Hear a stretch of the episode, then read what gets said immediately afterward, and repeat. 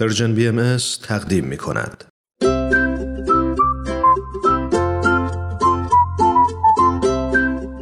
برسد به دست امون و روز.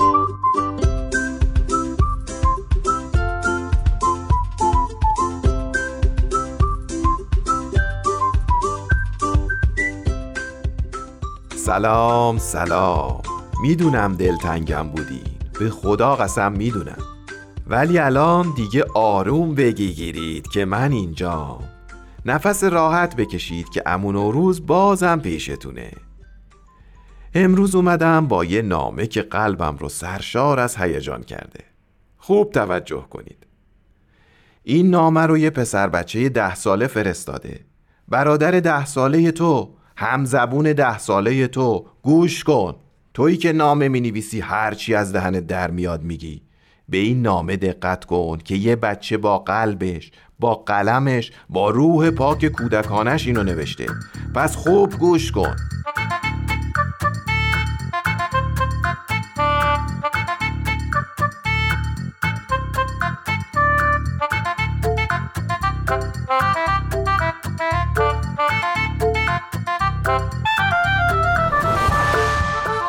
کودکی از یه گوشه دنیا.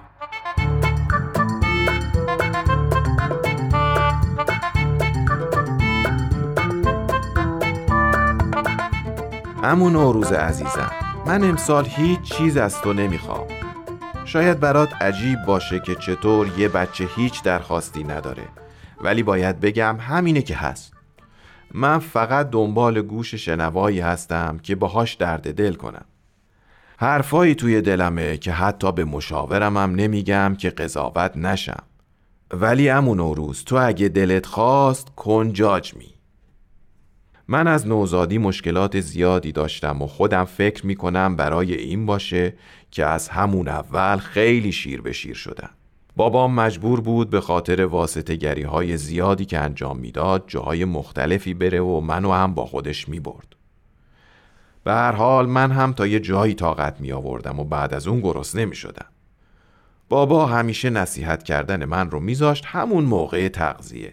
برای سرم زل می‌زد تو چشام و می‌گفت پسر تو باید گلیم تو از آب بکشی بیرون. همین استرس موقع تغذیه و تغییر افراد تغذیه کننده در اوایل کودکی باعث شده که دردا و قصه های مختلف و متنوعی وارد بدنم بشه. مثلا همین الان که دارم این نامه رو می نویسم دارم غصه بابامو می خورم که قراره آخر سال به خاطر نمره های خوبم یه پلی استیشن 5 برام بخره. اما خب می‌دونی چیه همون روز به نظرم واقعا گناه داره. به خاطر همین من یه تصمیمی گرفتم که فکر کنم تو هم باهاش موافق باشی.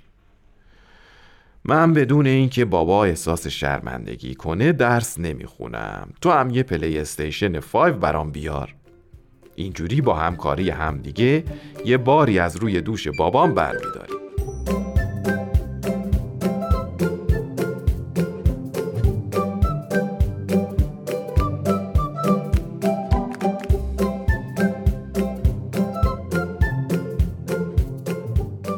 مورد بعدی که می‌خوام بین خودمون بمونه جریان واکسنه.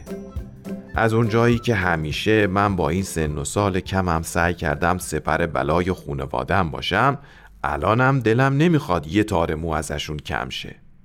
برای همین خیلی بی سر و صدا بدون اینکه کسی متوجه این فداکاری بشه دو دوز فایزر یا مدرنا با خودت برام بیار تا به من تزریق کنن و اگه عوارضی داشت من با این کارم بتونم جون خونوادم و نجات بدم.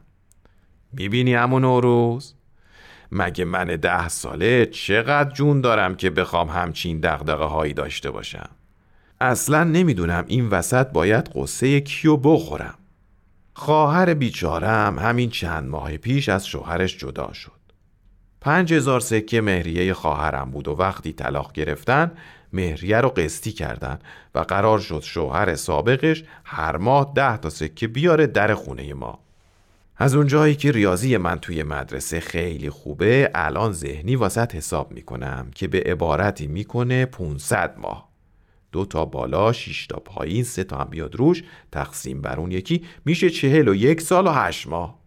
توافق کردند که اگه شوهر سابق به هر دلیلی مرد از اونجا به بعد کار اعضای بدنش رو بفروشن بکنن سکه بفرستن دم خونه ما.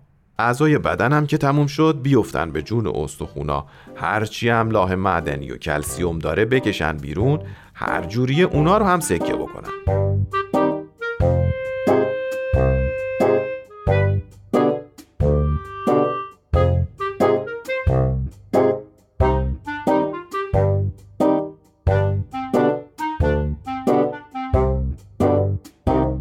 امون روز خوبم. حالا برات سوال پیش میاد که من چرا باید قصه بخورم سر این ماجرا؟ موضوع اینه که من از قصه خواهرم دارم قصه می‌خورم. خواهرم سر هر ماه سکه ها که میاد دم خونه میره یه گوشه کز می‌کنه. اون هیچی نمیگه ولی من که می‌فهمم. با خودش میگه ای داده بیداد داداش کوچولوی نازنینم. من هر ماه ده تا سکه می‌گیرم. آیندم مشخصه اما این تفلک چی؟ به جون مامانم اینا رو که احساس می‌کنم آتیش می‌گیرم. دیگه فکر کنم خودت باید فهمیده باشی. ولی برای اینکه کاملا قرارمون واضح باشه که چطوری می‌خوایم این بار سنگین رو از روی دوش خواهرم برداریم بهت بگم نقشه اینه که شما هر ماه سکه ها رو از شوهر خواهر سابق من تحویل بگیر بده به من که یه جای امن نگهشون دارم. اینجوری هم چشم خواهرم دیگه به اون مردک نمیافته. هم تفلکی دیگه نگران آینده من نیست و می‌دونه من هر جور به صلاح خودشه براش خرج می‌کنم. همون روز عزیزم من تو این سن و سال دارم زیر این فشارا له میشم اما صدام در نمیاد. لطفا هر وقت این نامه به دستت رسید یه شارژ دویی برام بفرست. هنوز نمی‌دونم چطوری می‌خوام باهاش باری از روی دوش کسی بردارم. ولی حتما راهش رو پیدا می‌کنم. منتظرت هستم امون نوروز جون. پسر بچه ای از یه گوشه دنیا.